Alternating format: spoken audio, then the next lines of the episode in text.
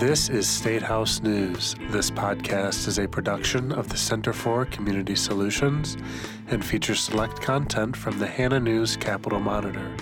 For a complete version of State House News, as well as other programs and publications, please visit communitysolutions.com. Thank you for joining us. Today is Thursday, February 19th, 2015. The Ohio Department of Developmental Disabilities said recently it wants to close developmental centers, or DCs, in the Dayton area and Youngstown, citing declines in numbers of Ohioans with disabilities served by the centers.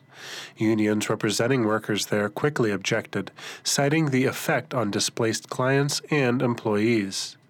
The decision to close two DCs was not made easily, and much thought was given to selecting which centers to close, because the number of people living in state operated DCs has declined by more than 40% during the last eight years, and will continue to decrease by about 90 people each year.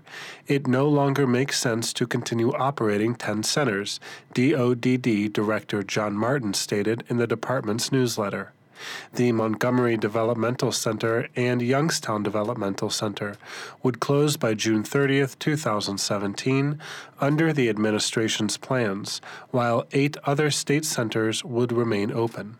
A formal announcement is expected February 20th, but the newsletter said Martin told staff, residents, and families about the plans on Tuesday, February 10th. The department said it will develop a personalized transition plan for all residents.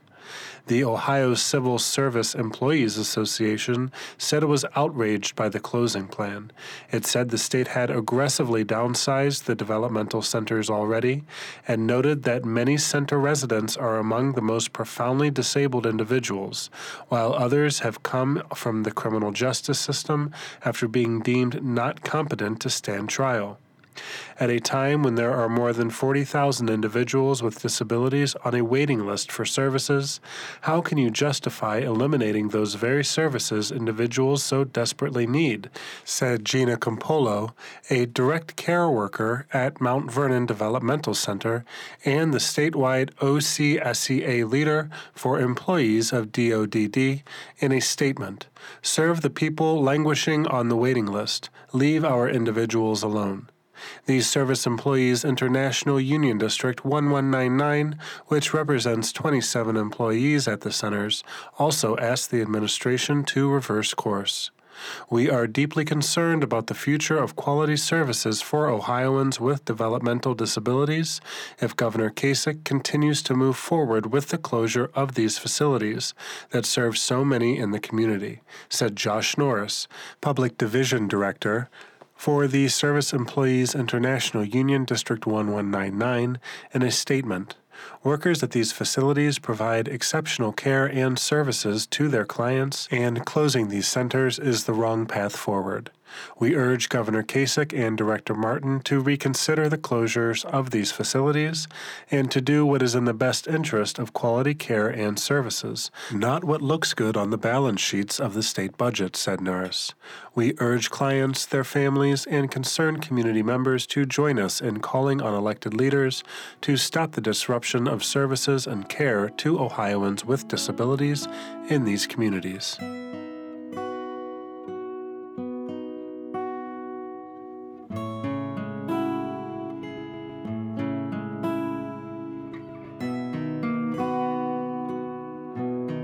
Correctional Institution Inspection Committee Chief Joanna Saul commended the Ohio Department of Youth Services, or DYS, and Ohio Department of Rehabilitation, or DRC, this week for nationally recognized reforms in solitary confinement, otherwise known as restrictive housing, involuntary confinement, or seclusion.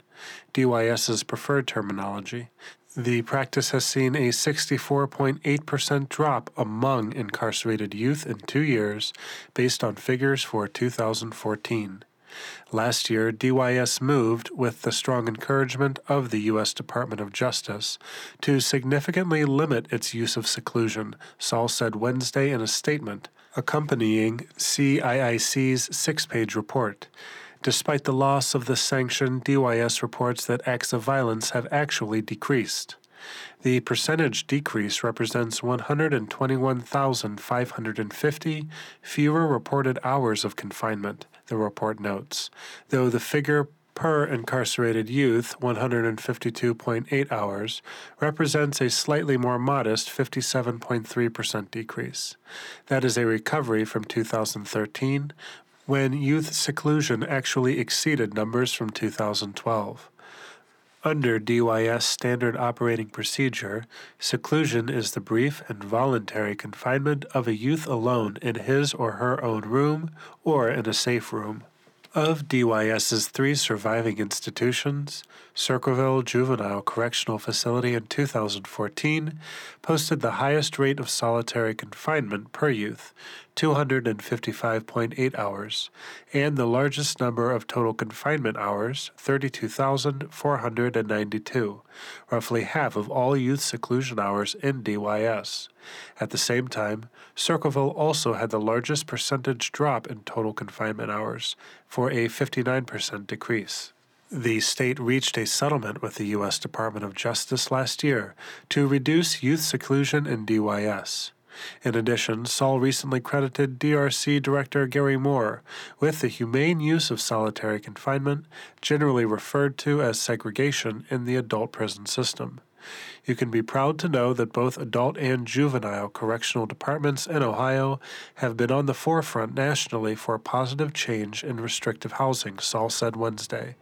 CIIC's 2015 report on DYS seclusion can be found online.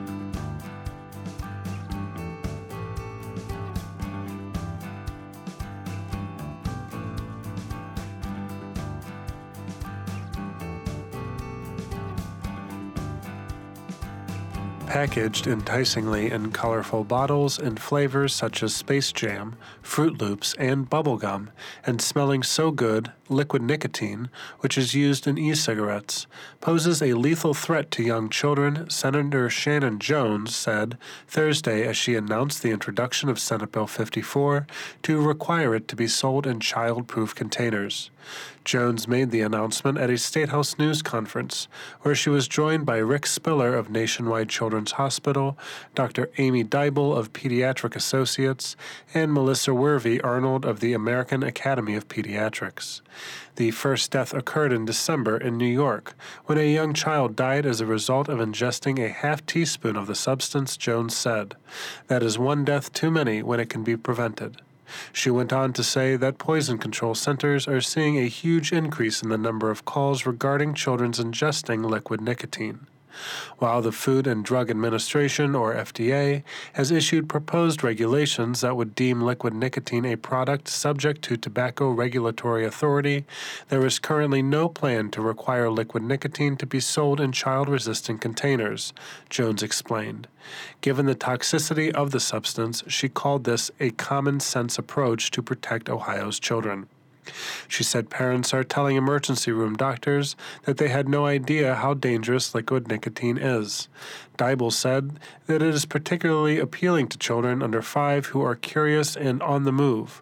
Often the bottles are just left sitting around. Three other states have enacted similar legislation to provide safeguards for children from the product, including Vermont, Minnesota, and Illinois. Spiller pointed out that liquid nicotine had one time been sold as pesticide. Now it's on our shelves with added flavoring.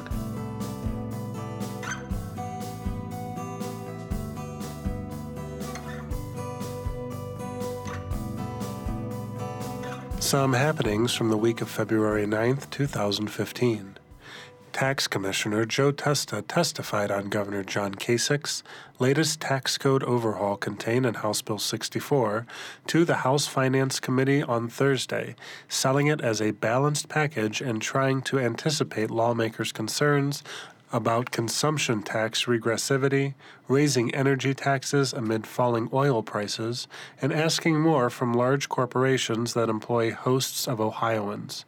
Kasich's proposal would reduce income taxes by 23% over the biennium, eliminate income tax for small businesses organized as pass through entities and earning $2 million or less, and boost personal exemptions for filers earning less than $80,000 per year.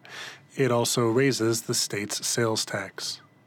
Secretary of State John Husted testified Thursday before a joint hearing of the U.S. House Subcommittee on National Security and Subcommittee on Healthcare, Benefits, and Administrative Rules to share his concerns over recent executive actions by President Barack Obama on immigration. Husted had earlier sent a letter to Obama saying the president's immigration accountability executive actions may give millions of non citizens access to valid forms of identification used to register to vote, allowing more to illegally register and cast a ballot and the Ohio Healthy Food Financing Task Force called for state and local policymakers to prioritize healthy food retail development in underserved communities as it released a list of policy recommendations on Thursday that included the creation of the Healthy Food Financing Fund. The recommendations seek to address the barriers to healthy food retailers doing business in low income areas.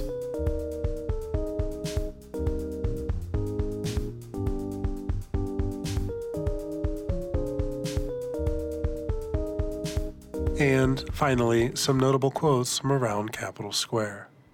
We pay him too much as it is.